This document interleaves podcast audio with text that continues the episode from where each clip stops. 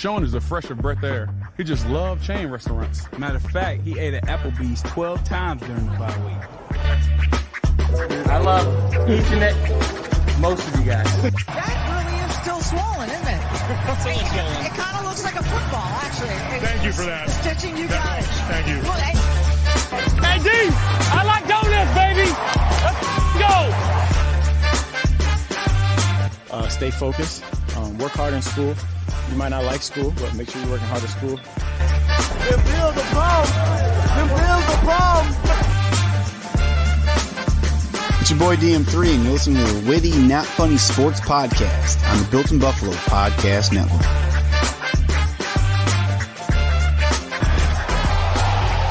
Let's go. Witty Nation, welcome to Witty Not Funny Sports Live, presented by Traveling Growler, the number one self-rated Buffalo sports show covering the Bills, Sabres, entertainment, and everything in between. And as always, part of the Built-in Buffalo Podcast Network. Make sure you follow us on Twitter right at the bottom there at Witty Sports 716, or if you call it X these days, same thing. Follow us on there at Witty Sports 716. We love following back, so hit us up there. Uh, and check out every show Built in Buffalo is giving you every single day of the week, the best Bills content, YouTube, Facebook, at Built in Buffalo underscore. We are your hosts. I am Matt, and welcome back to the show. Tony, Tony, how's it going tonight? It's it couldn't be better, Matt. Hello to you. Hello and season's greetings to Witty City and all of Witty Nation. It is that time of year. I feel like we uh next week as a preview, we should do like um like a Christmas song titles Bill style. Okay, we'll see if I agree to come on the show next song. week, even though it's a little close to break.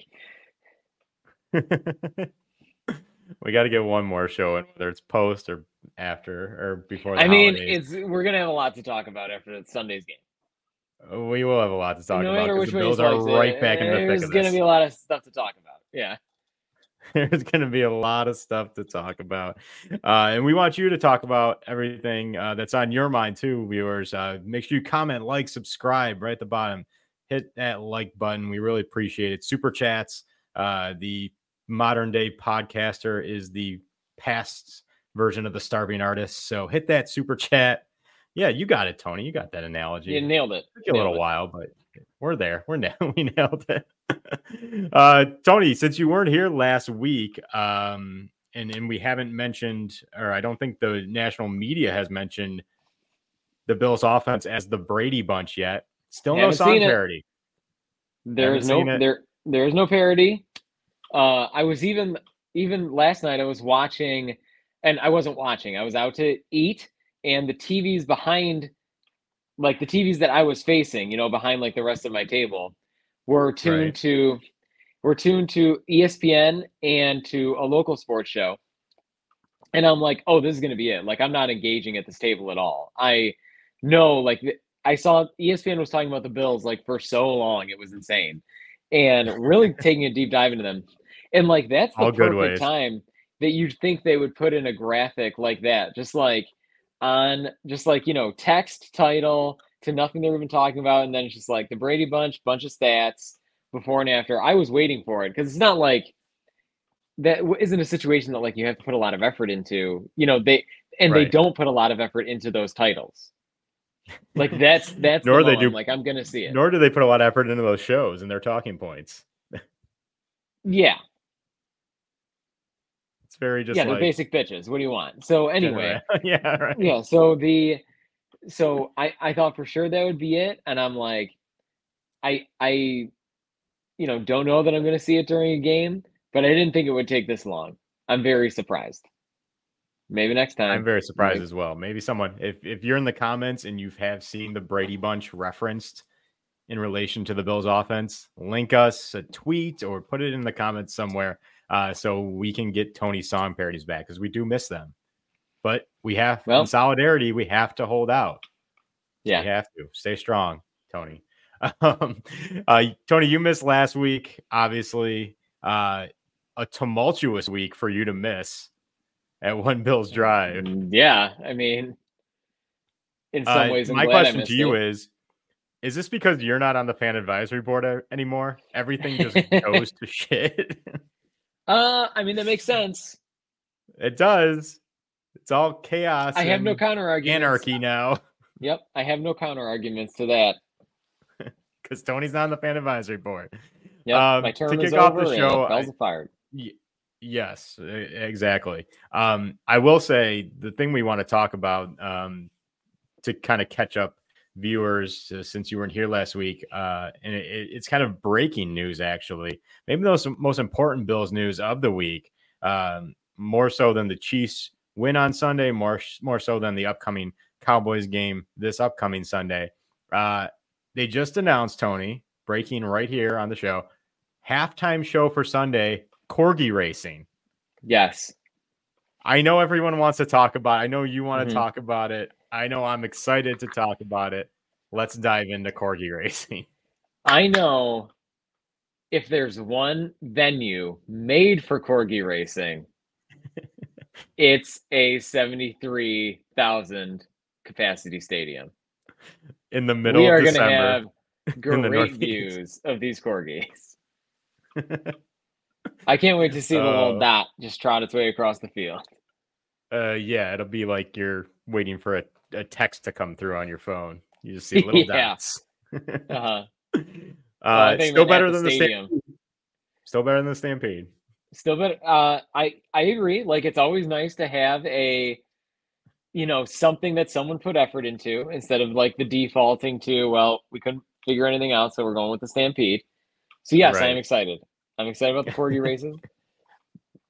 I wonder where Everyone these is. corgis are sourced from. I wonder if it's going to be some of the corgis from my neighborhood that I see walking around. And if you are going to the game and you enjoy the corgi racing as well, you can get autographs from the corgis at the party in the pit after the game. Oh my gosh, they're making. They'll be there. Wow, They'll be making an appearance. wow! You just blew my mind, baby. Ooh, man, I don't know if we can handle that type of celebrity.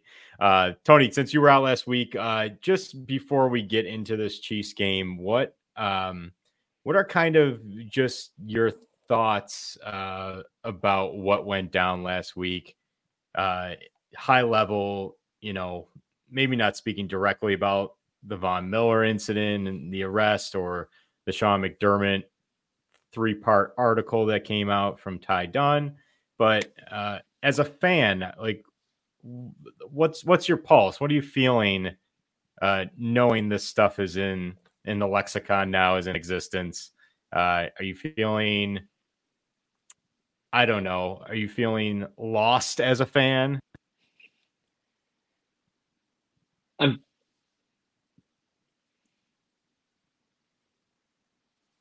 Matt, you are muted. I did not hear anything you said. After lost as a fan. Can you hear me now? Yes, I can. Oh, okay, good. Uh, as a fan, uh, uh, do you think like the McDermott era was a farce? Do you think, well, speaking of fallacies or farce or fake whatever's, uh, Von Miller, the biggest BSer in Bill's organizational history, do you think? Do you think like this is just too much to overcome, regardless of the result Sunday, which was good. It wasn't pretty, but it was the result we needed. Uh, but looking at the whole season and the rest of the season, what's your pulse as a fan? How are you feeling with this news? Uh, uh, towards the news, I am feeling dismissive. I it's not really moving the needle for me one way or the other. Uh, okay. the Von Miller thing. I mean, I'm not. I would say that I'm feeling less trustworthy of John of, of Von Miller, and of John Miller. He left us in the dust. The old offensive lineman. yeah, that's right. And uh, I never trusted that guy anyway. no, exactly. So, of Von Miller, I'm feeling less trustworthy, I suppose.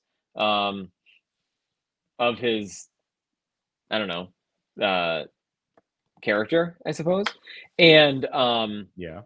towards the Sean McDermott situation, I'm feeling incredibly dismissive of that. I, I basically just saw that as uh, we lost that game when the pressure was on, and uh, the I, I just saw that as a member of the media trying to uh, take the first step in a media cycle to try and run McDermott out of town.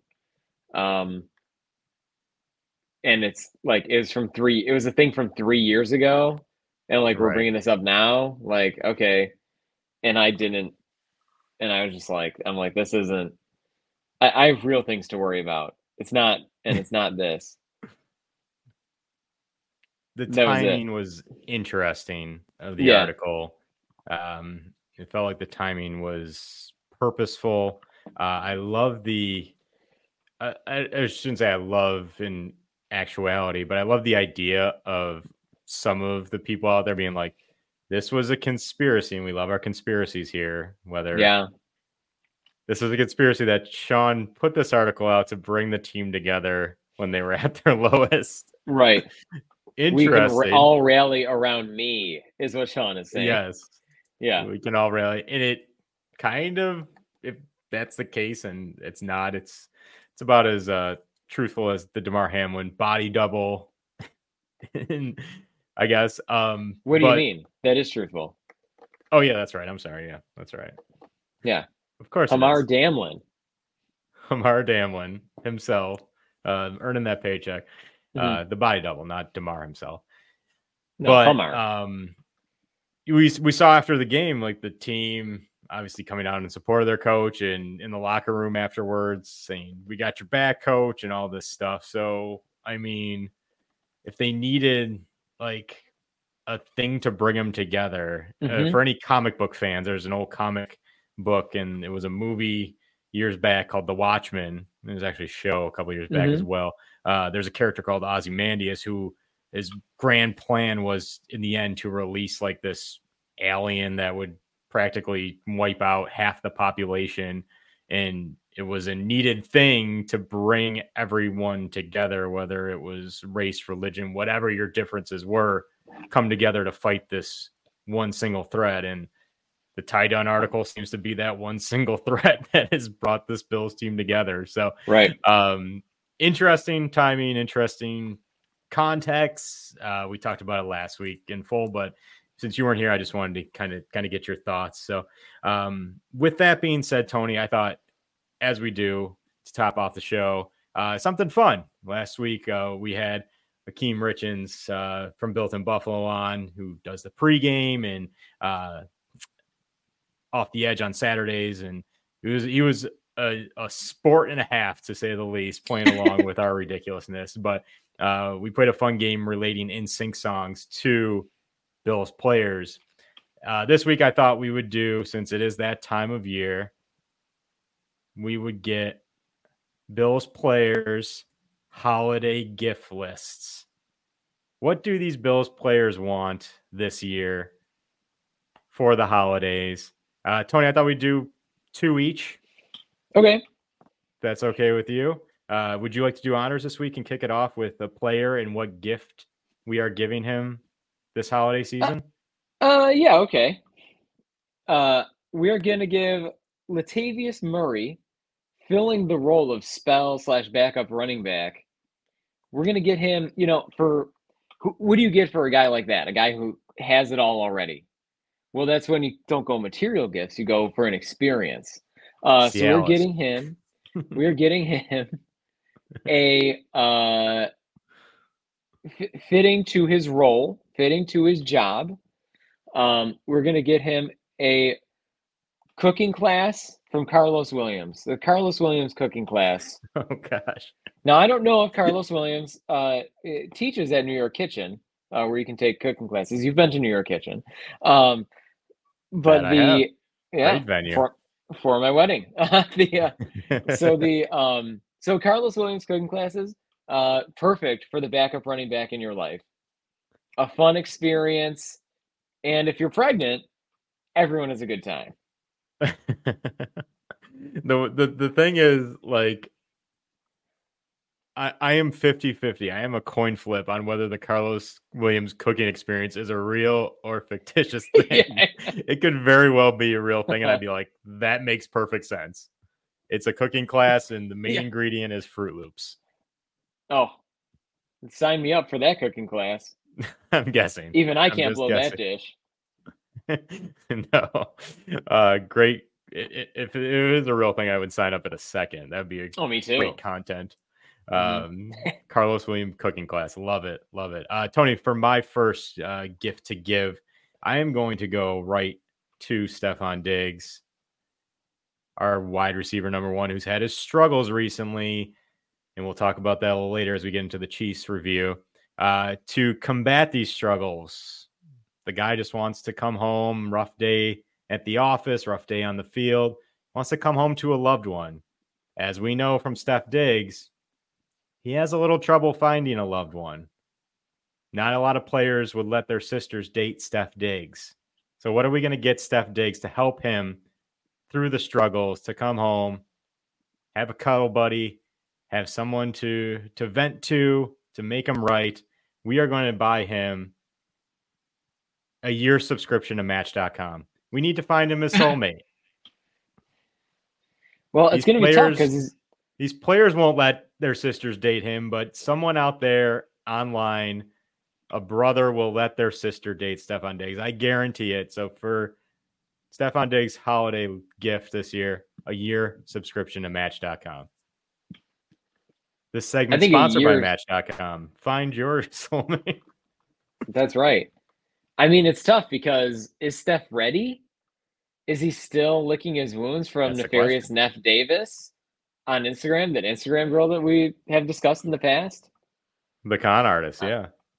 I mean, if if if Steph is emotionally ready from that experience, then I wish him the best on Match.com, where he can find, eh, you know, some someone who has everything he never knew he always wanted.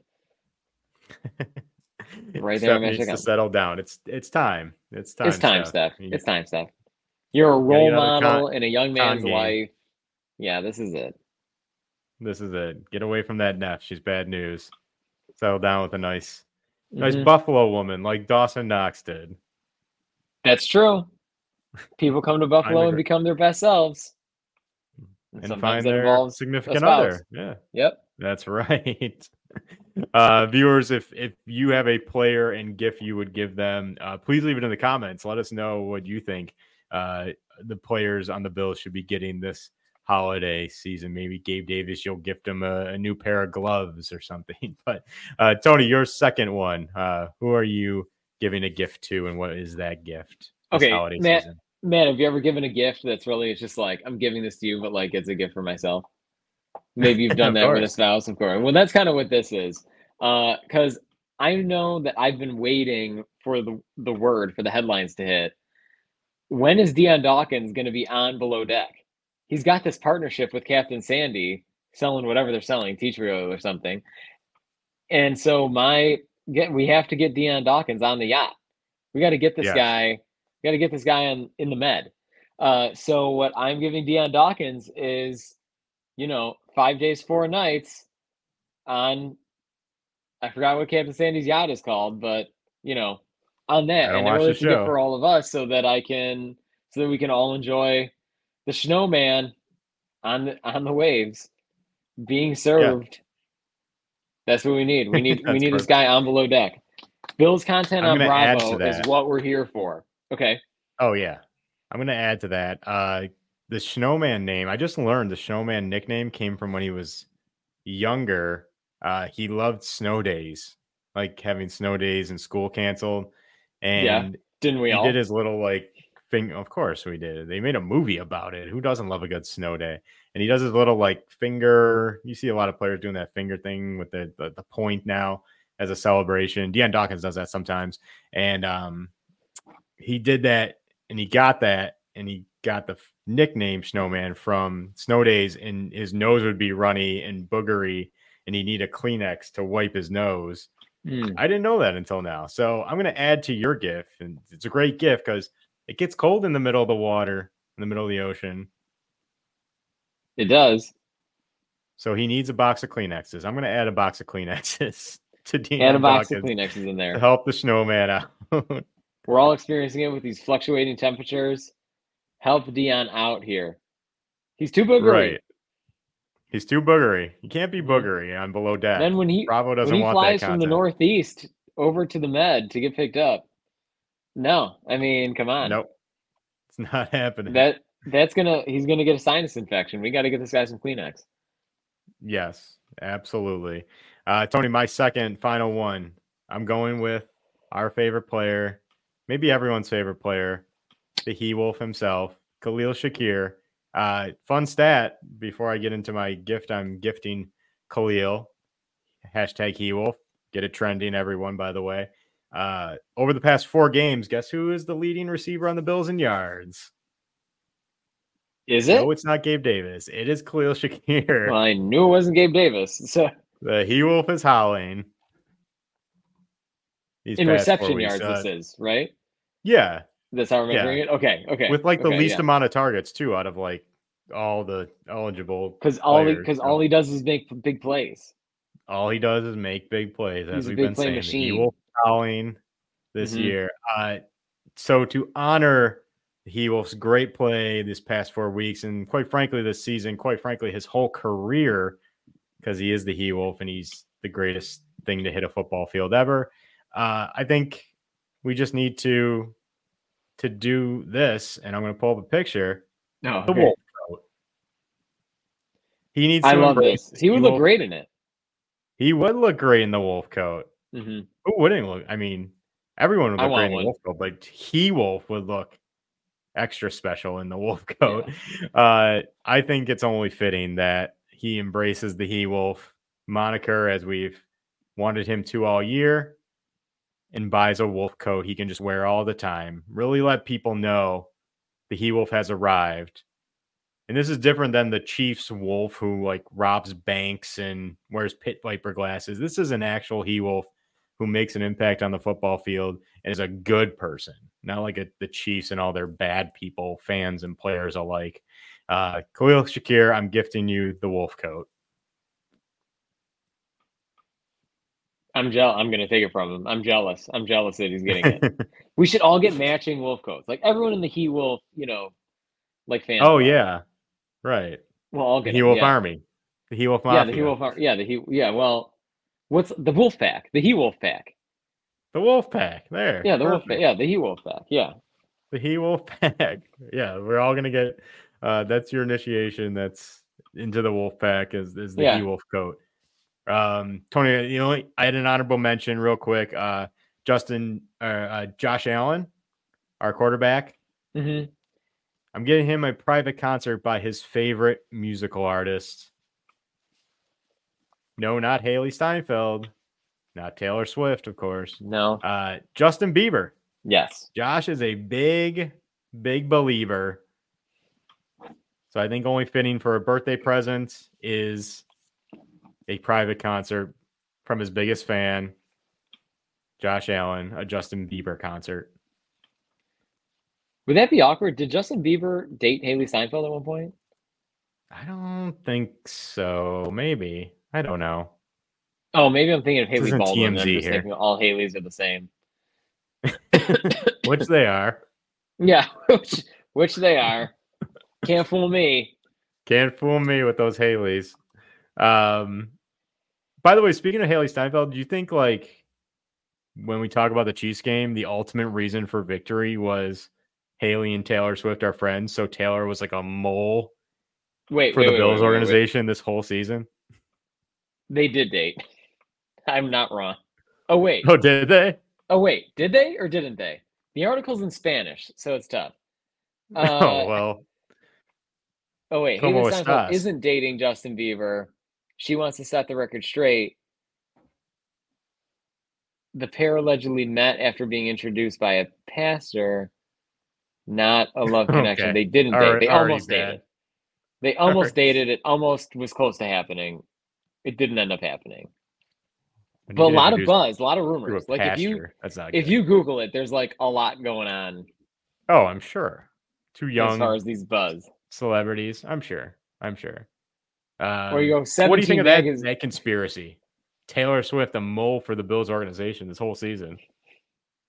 Taylor Swift is a mole. Singular. Oh, Taylor Yeah, Swift sent Hailee Steinfeld to be a mole. No, opposite.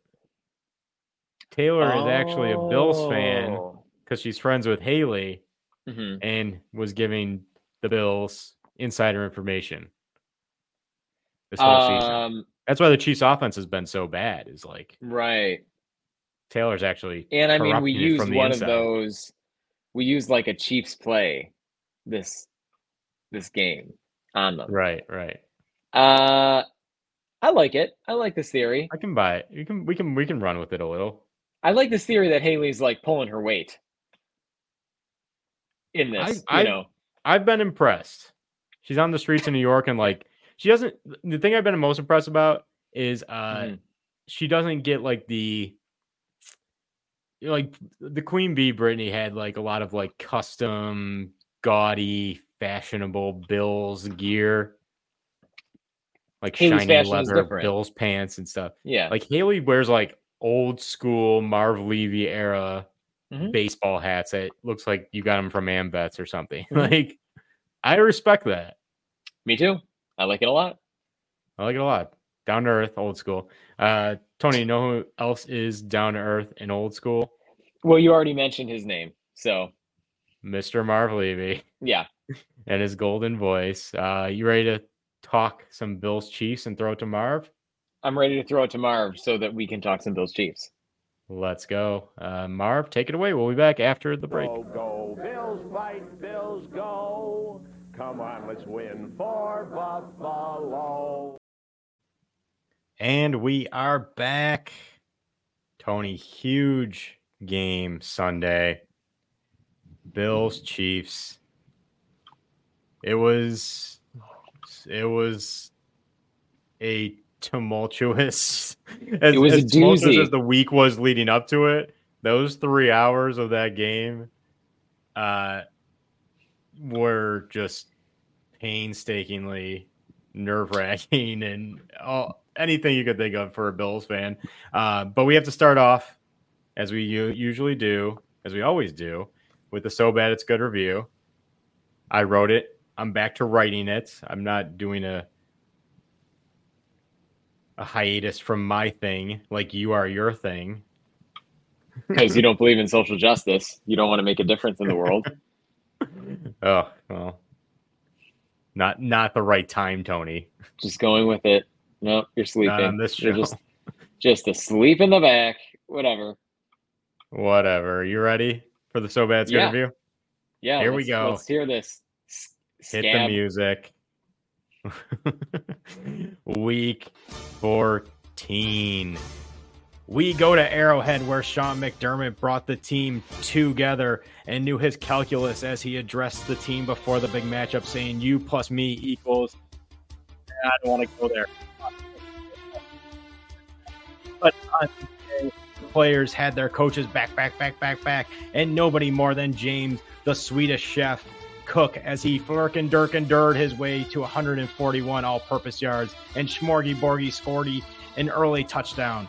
Miss piggybacking off that score, the Bills were helping Big Sean have the game in control as AJ Epenesa say it ain't so had the Chiefs fans wheezing in their seats with an early interception, and Josh Allen thickly had the Chiefs experiencing some growing pains as his offensive teammates pushed him over the blurred goal lines for a score. The Chiefs mounted a comeback on the back of Rasheed Rice Aroni, and there was no Kansas City treat to be had as Von Miller danced with the stars on this night, mirror balling out of mirror balling out in the end, finally making an impact. Patrick Mahomey and Clown Darius Homey don't play that game of football legally and got slapped upside the head with an offsides before the potential game winning play in living color. The Bills steal a victory like they're a Chiefsaholic in a bank wearing a wolf suit and pit vipers holding up a bank teller. Bills win 2017. Tony, that's a so bad it's good review. Thoughts, notes. Alan Thicke, his portrayal of Jason Seaver on Growing Pains. He had his That's where you go. his therapy office in the house. With Yeah. like a separate entrance that could also enter into the house. How would you? But like the house is what scares me in this. Like, how would you feel going to your therapist's office and you're like in a cul-de-sac? And it's like, all right, well, I guess I'm just now I'm just parking in this guy's driveway and like going into the side door of this house. right? And like Or maybe how would you- and like Kirk Cameron is playing basketball by himself in the driveway. I won't hit him as I go to therapy. At that. Or how would you feel as that family having like people who go to therapy who might not be mentally stable just walking in your house? Oh well, that wouldn't on your me. premises. And they had their separate. The, the patients had their separate entrance. It's all connected. yeah, I guess. Yeah, yeah. I don't know. That wouldn't bother me so much. But uh, from the patient perspective, I'm like, I'm a little skeeved out by this. I could use a formal office. It's just growing pains, Tony. These are the growing pains. Just growing pains. You know? Yeah. I mean, all of a Um, sudden, there's just like then Leo shows up and like lives upstairs now. So it's just it's growing Yeah. pains. Why not? That's the old. That's a like a typical sitcom trope of just like new character just now living with the main family. Step by Step did that too with was They it did? Cody? He lived in like the backyard in like a Cody lived in a van in the driveway. yeah in a van Cody in the always lived- backyard. he wasn't new. Cody always lived there. He was always there. He wasn't always. there. He can't be I kind of think he was. I kind of think he was there for the whole know. show.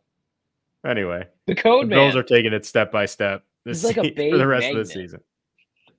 Oh yeah, him and uh, him and JD, JT. JT, JD, JT. yeah. JD is Scrubs. Yeah, that's right. also, that's right. a That's right. Bay magnet. uh Bill's taking it step by step here as it is really one game at a time. Uh coming into this game 500, moved to 7 and 6 with a huge victory.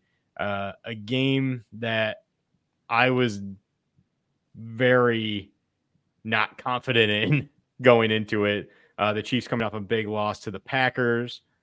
The Bills coming off a bye week, potentially being rusty, rested but rusty.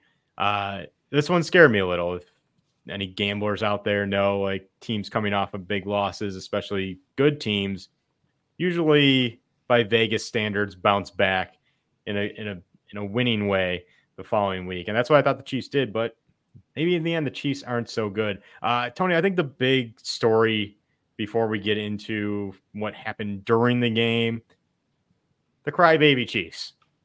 The Chiefs were in my opinion, exposed as A, hypocrites and B, crybabies uh, for their post game antics, uh, especially with Patrick Mahomes and Andy Reid.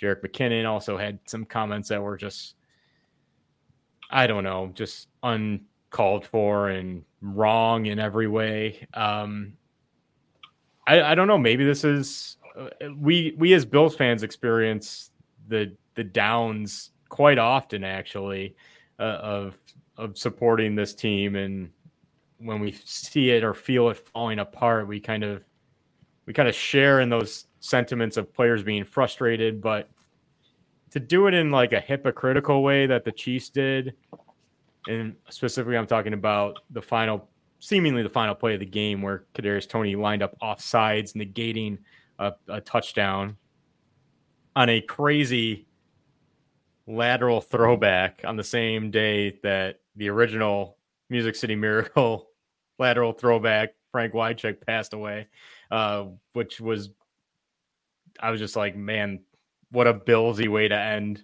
this game, uh, a game we needed to win.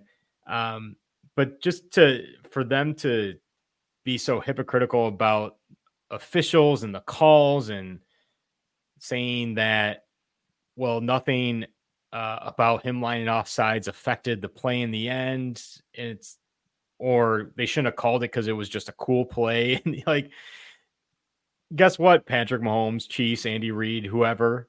Like, if you want to take that stance, you wouldn't have a Super Bowl.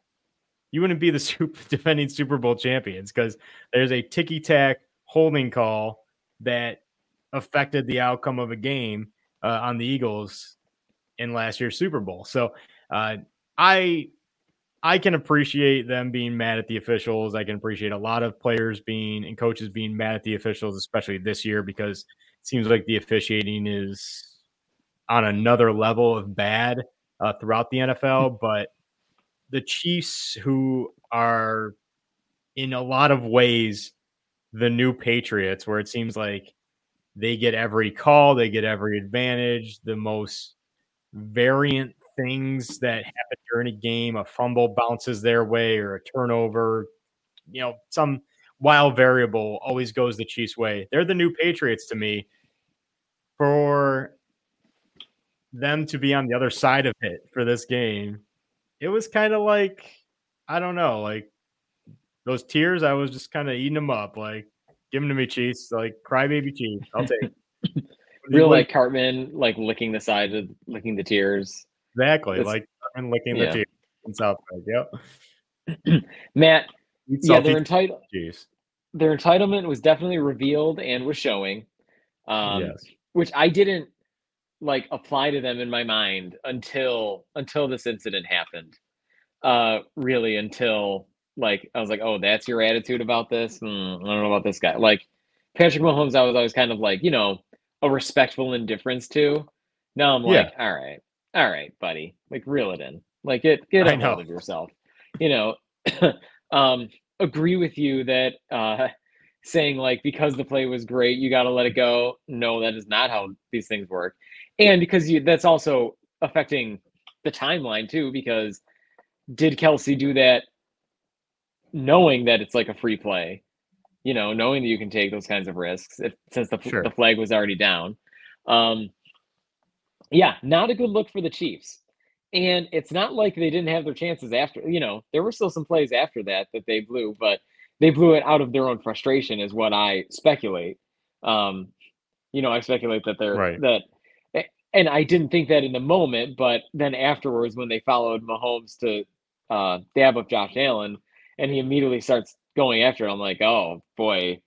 This guy is not a good look. He was clearly apparently like that's under his skin so he no wonder um he blew the last few plays uh and didn't handle the pressure very well.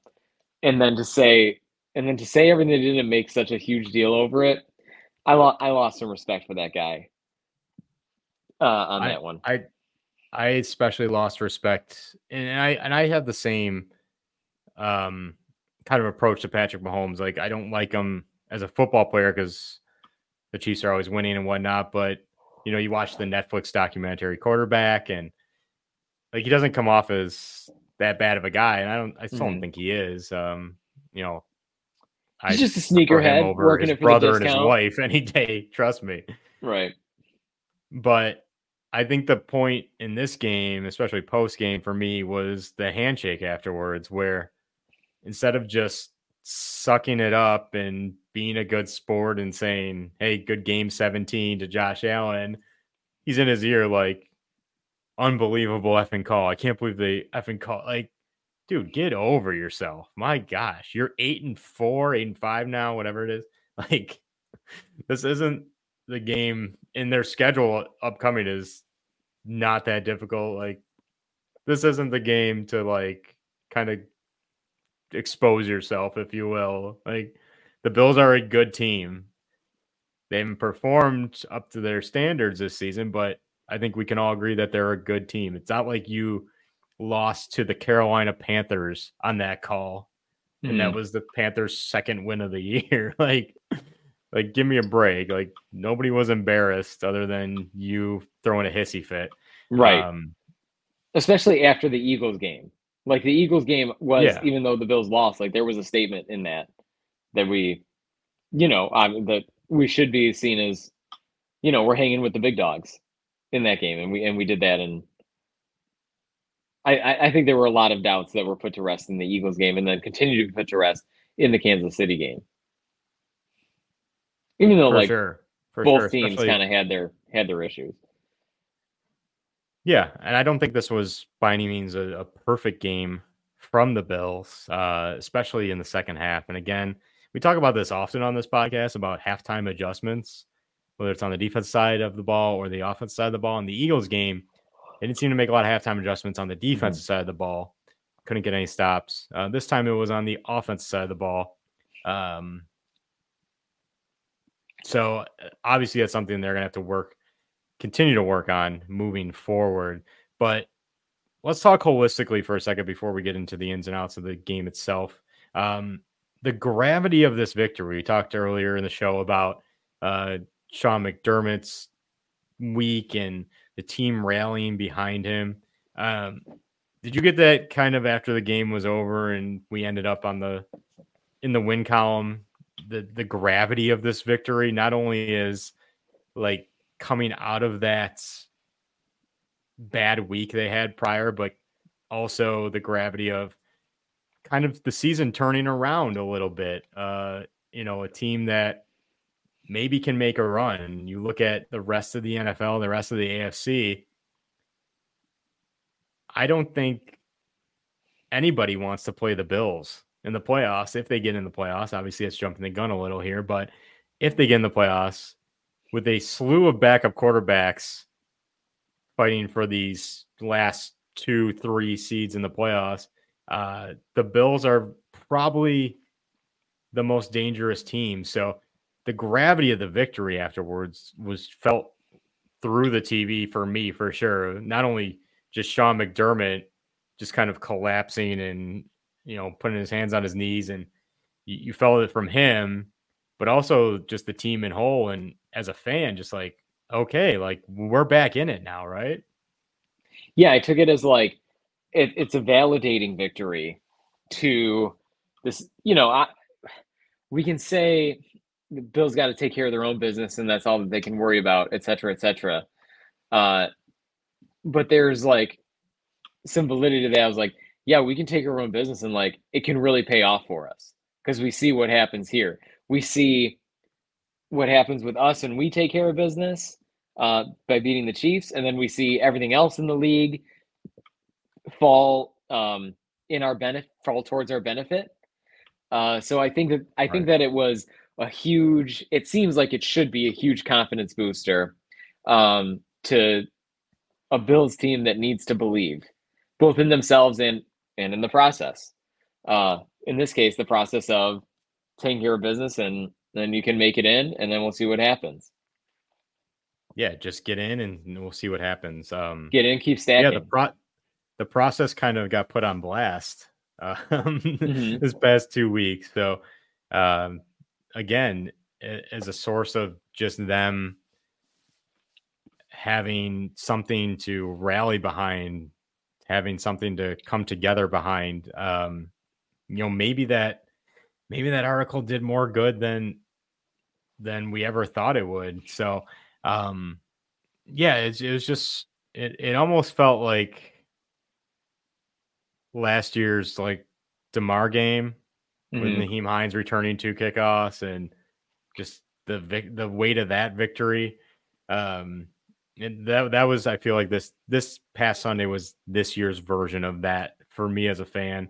Um, but I, I, think you made a good point about the team like believing again. You know, you especially mm-hmm. coming off a tough loss to the NFC champions in the Eagles prior to the bye week. Now going on the road again to the AFC champions and Super Bowl champion Chiefs and getting a win.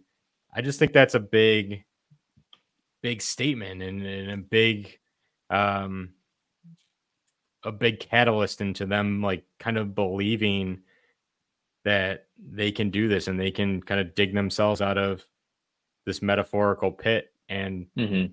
statistical pit, I guess, from a record perspective. Um, and then they can eventually get to the party in the pit, which is the playoffs and the Super Bowl. So, um, and the literal party in the pit, and the literal party in the pit, of course, which we are throwing. Yeah, which we are throwing. T-shirts coming out soon, by the way. Oh baby, party in the pit I t-shirts. I was at the party in the um, pit. uh, I want to talk about the offense a little. Ever since Joe Brady has taken over, we've seen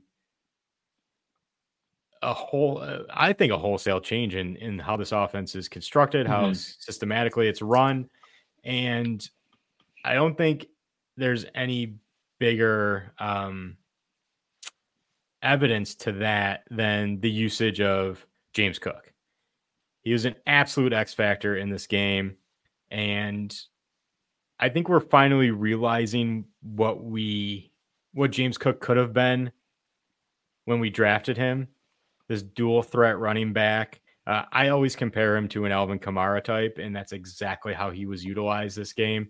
I felt like uh, just from an all purpose standpoint, just a huge game five catches, 83 yards, 10 carries, 58 yards. Um, I mean, for a guy who averages for his career close to six yards a carry, it almost seems like James Cook is. If the Bills were to make this run, if they were to get in the playoffs and make some noise, it's going to be behind not only Josh Allen, of course, because Josh Allen is the most important player on the field, but it's going to be on the back of James Cook. Mhm. It feels like to me. Uh, he's he's really good. He's he's very good. Uh, I saw a tweet from um, on my timeline. I forget who it was from, but somebody said uh, James Cook is going to go down as the best running back the Bills have had since Shady McCoy. I'm like, oh no shit.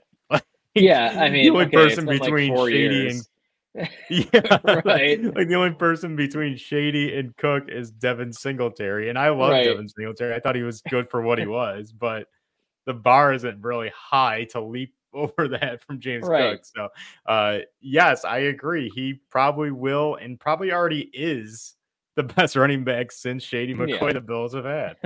um, watching the game, Tony, what do you think about uh, James Cook's performance? Uh, it's like he's. I mean,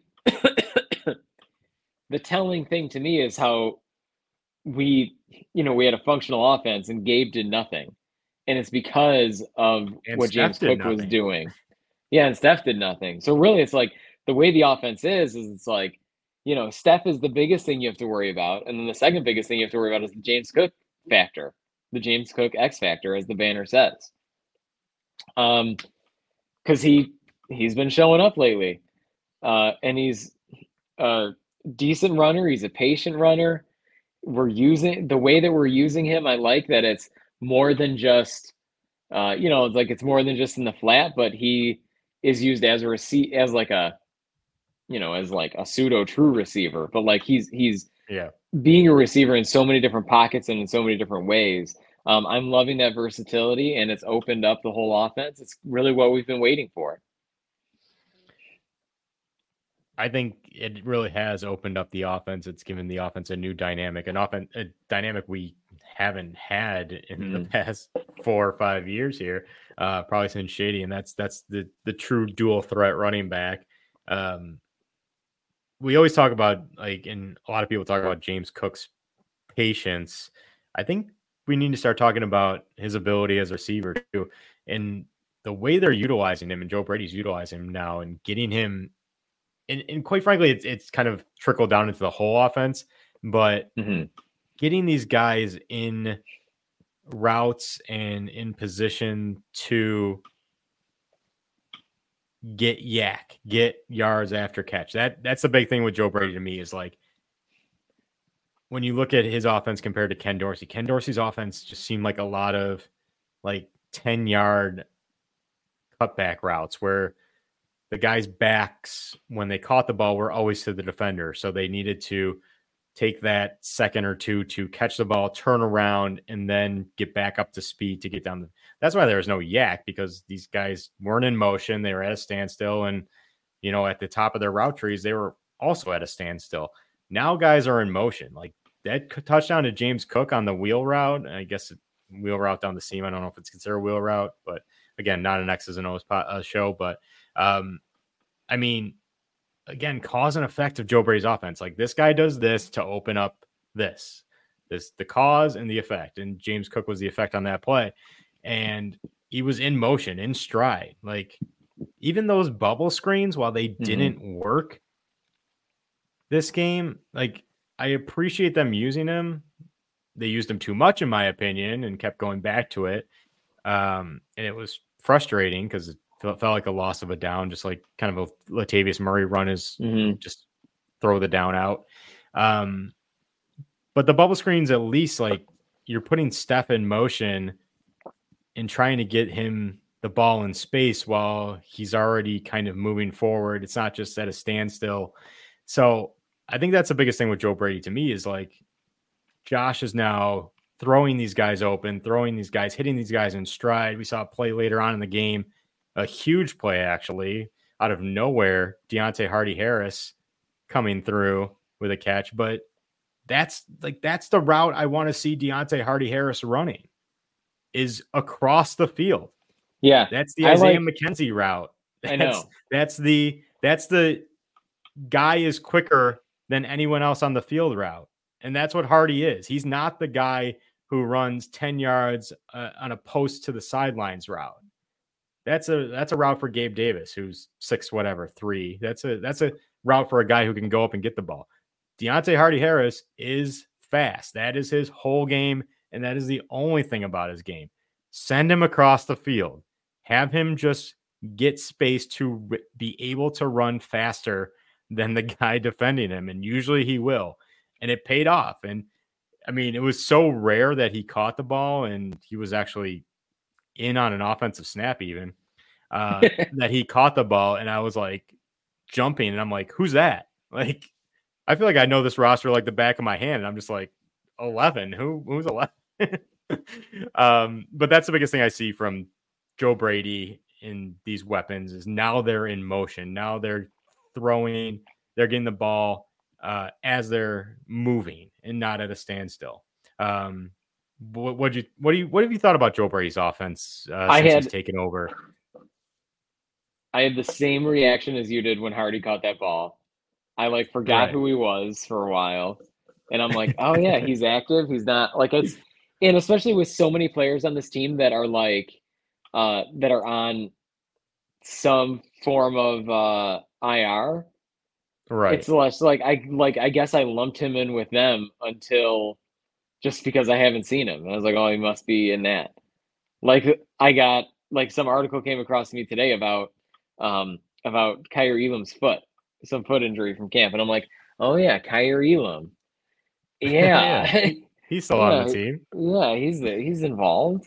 So it's just yeah, it's one of those players that like fell through the cracks. We totally forgot about him, but that's exactly what I was thinking. I'm like, oh, okay, Harty like did it, and uh, you're right. I agree. It's because Brady is understanding these players, how to set them up for success better.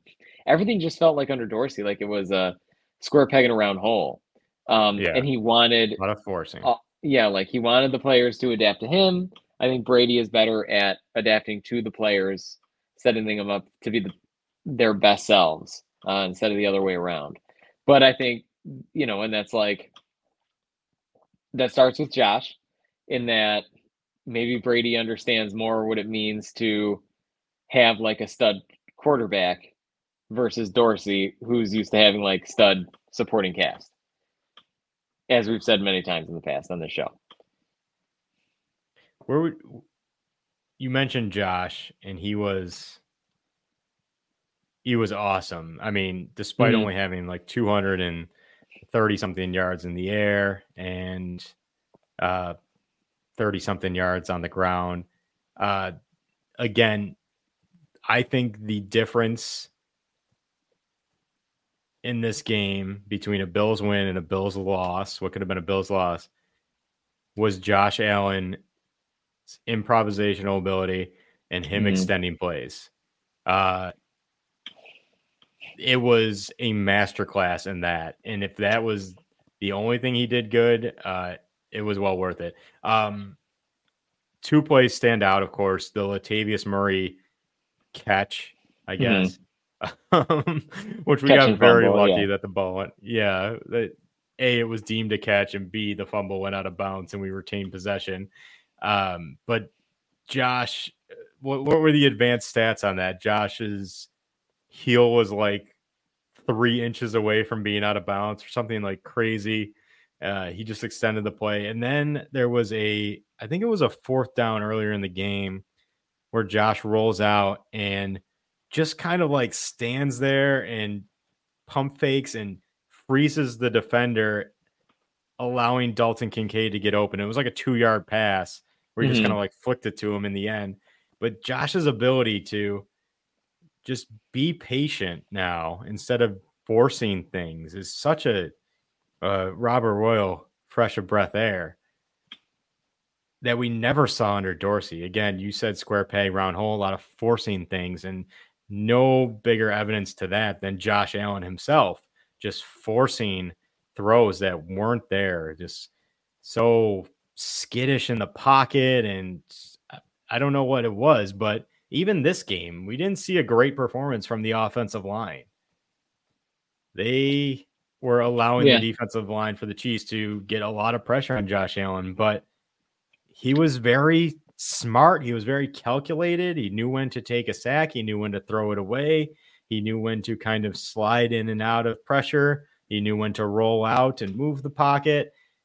He knew when to freeze a defender and allow his guys that just extra split second to get open and extend the drive or make a play. Just the stats aren't crazy Josh Allen eye popping as they typically are, but the nuanced things stood out so much to me in this Josh Allen performance Mhm. Sunday. hmm Couldn't agree more.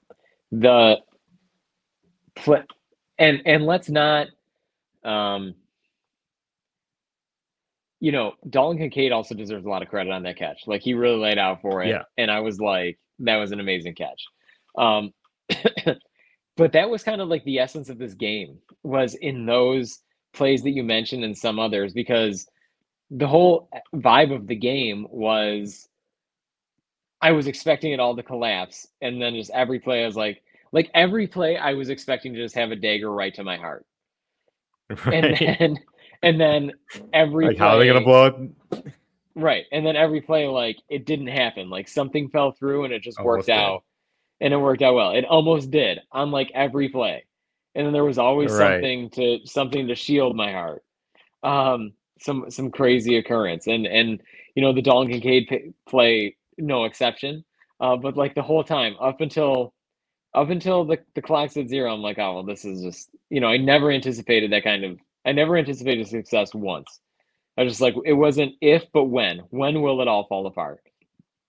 And that might be the And- biggest thing to take from this game is like Yeah. now they believe they can close out games. Now they believe like it's not everybody against them or there's Right. this big conspiracy. Like, yes, it almost fell apart and was dagger through the heart a bunch of times, but in the end, guys made plays. Von Miller Mhm. made like an impact. Like Christian Yeah. Benford, more power, ha, ha, ha, ha, getting a fumble, forcing a fumble. Um, Right. Taron Johnson recovery. Like they just found the way to to kind of like take that dagger out before it made its final blow or getting it. Yeah, yeah. Yeah. It was like there was I don't know, there was there's always a way. And that like you said, with the confidence of they can do it, I just hope that their attitude is not what it seems like the national attitude is of like, well, the Chiefs would have won and maybe should have won if it wasn't for the toes. But it's like, no, they had to stop Patrick Mahomes a bunch of times. Right. And sometimes it happened through the blitz. Sometimes it happened because Von Miller made a play. Sometimes it happened because, you know, the coverage was tight enough. Like this is, and sometimes it happened because Patrick Mahomes was frustrated because he's only has Travis Kelce doing a lateral in his mind. Uh, but when Von made that play, I was like, wait, I, I like never believed it was Von until afterwards. Yes, Von Miller did something, is exactly it. Because the whole time I'm like, was Finally. Von? Was Von even in there? Because are you like, if it's if it's the moment where you need the closer on the field, to me, I'm still not at the point where I'm putting Von on the field. I'm putting Oh, I'm not either. no, I'm putting Groot and Floyd on the field. I'm not putting Von on the field yet. right. I want to believe I want to believe that I will someday. But I'm not there yet with Von. But he's on the field. He knocked the elbow, like it happened, so that was great. Von is seen. That's almost what I that was almost one thing that I was going to put for the Christmas gifts was Von Miller wants for Christmas what everyone wants to be seen. And that's and finally like he's seen. I see you Von Miller, I hear you Von Miller. That's it. You know, I mean, we see you viewers, and because we see you, hit that like. Make sure you hit that like. Jeez, okay. uh no, that that would be a that'd be a good choice. He wants to be seen, and I want just want to see a the, that funny progressive commercial come back. Yeah. That's all I want. Yeah. It'll come back around. I hope so. I hope. I, I, hope it I think so. I think it'll find I think Um, find his way back. Yeah, it just seemed like when, and I know Sean McDermott relies on this like the wild variables to occur, like a fumble or something to close games out for him, or his defense to make a play. Um, we talked about it in the Eagles game of him reducing the margin of error to like pretty much minuscule. Mhm. And um, this this game was the rare occurrence that they actually did make plays, whether it was in the beginning with AJ Epenesa making a fantastic interception off a screen pass, or later in the game with Christian Benford forcing a fumble, or Von Miller even doing something finally. It only took him 14 weeks when he promised he would be doing something week one, but Mhm. uh, he did something finally to impact a game. Uh, guys stepped up this game. I, I it, despite the stats not being eye popping, despite the score not being very large, twenty points is nothing to write home about.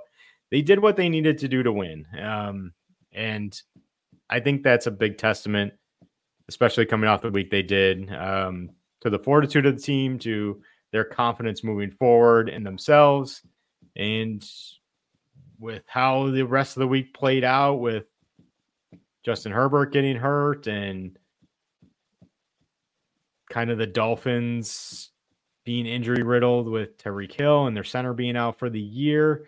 Uh, things are looking a little better at One Bills Drive, I think, this Mhm. week than they were before Sunday. So, uh, of course, the Bills ultimately just have to do what they need to do, and that's win and that's the cure for all, of course. So uh, do what they need to do, regardless of what other teams do, and and they'll be fine. But um, they got a lot of help, and I think that's something. Whether it's impacting our own game, our own team on the field, and or whatever else is happening in the NFL, uh, getting help is something we cannot often say as a Bills fan. We don't seem to get a lot of help uh, whether it's the refs or just whatever Billsy thing happens to this team in, in any way, shape, or form. So, um, but all the breaks happened in this game. It was a huge win. Um, the one thing I do want to see, and we'll kind of end uh, this will be our final point uh, for the show. And we mentioned it before. These weapons need to get involved. Joe Brady needs to find a way to get these guys being more productive and specifically Stefon Diggs. The past four weeks, he's top 35 yards, I believe, once in the past four weeks. So while Joe Brady has seemingly righted the ship on all the deficiencies of the Ken Dorsey offense, he hasn't seemed to figure out how to utilize Diggs. And maybe that was a positive with Ken Dorsey is like all he knew how to do was utilize Diggs and how to get the ball to Diggs for 12 targets and eight, seven, eight catches a game and 100 yards and a touchdown. Um, but as the other pieces have changed, whether it's pre snap motion or utilization in the middle field or getting these guys, you know, yards after catch, Diggs's production has gone down. Gabe Davis's production, I wouldn't even say gone down because it pops up once every six weeks, as we say here in this show. So I don't know if you can consider him having zero targets and zero yards going down. Uh, he was wide open on that one play. Of course, we have to recognize that. And, um, but there's also a lot of plays that he wasn't wide open for. And you could see that as clear as day because Gabe Davis was mic'd up for this game. And it was a lot of, um, how do I say this nicely? Uh, a lot of clips not involving him as a player, but him as a spectator. Yeah. Those were his mic'd up clips, were him as a spectator. Uh, even on the James Cook touchdown, he like runs a route and gets no separation. So uh, yes, he was open on one play, and it seemed like the way Dorsey's game plan was going, it kind of set up for that all game of them. Uh, the Chiefs, that is defense, uh, overselling on on James Cook or Stefon Diggs in the flatter and the short routes, and Davis being open over the top. Uh, Josh missed him. It's one play out of whatever 60, 70 that are run throughout the game. Uh, he needs to get open a lot more than he does. But uh, the Diggs disappearing act is the big concern for me. Tony, are you concerned with that moving forward here? Or do you just Yes. Diggs a consummate professional and we'll figure it out? Well, both. Um, I I am concerned, you know, on like a systemic level about Diggs's lack of production, I guess. But part of me is also like, maybe I guess like that the sample size isn't big enough to make a fair judgment on this. I mean, Kansas City, like, you know, Snead's pretty good. Like they had a plan for Diggs. I would expect a team like Kansas City to effectively execute a plan that they have for someone like Diggs you know, we'll see what happens with Dallas. Like, I, I don't think that it's, I'm not like concerned yet, but if it starts to get like really serious in terms of wins and losses and tight games and the offense not looking uh, as efficient as it could and should, then yeah, I'm going to be concerned. Like, I'm going to be like, if you think we're going to beat the Dolphins, and this is how we're using Diggs like that's not going to happen. So um i'm i'm eager to see how it all plays out and shakes out in the next like two weeks i guess. Dallas secondary a little banged up like it's you know we'll see what happens there. And then i don't know and then we'll see what happens after i guess but uh i i also re- want to remember that who you know, there were a couple of blown plays to Diggs in the flat on those on those lateral routes. Right. That could have increased the stats significantly. You know, I mean, you he also has a lot know- of drops. That's what I mean. Yeah, Yeah. yeah. So, So, like, I mean, it's his own doing in some ways. yes, that's yeah, yeah. I would agree. He's got to get his head. He's got to get his head off of Neff, the nefarious Neff. His head in this game. Should we bring Ken Dorsey back just as like, like not even a quality control coach, but just like a Stefon Diggs coach? Yes, I like this idea. Yes, just keep him Just like- grounded. just keep him centered.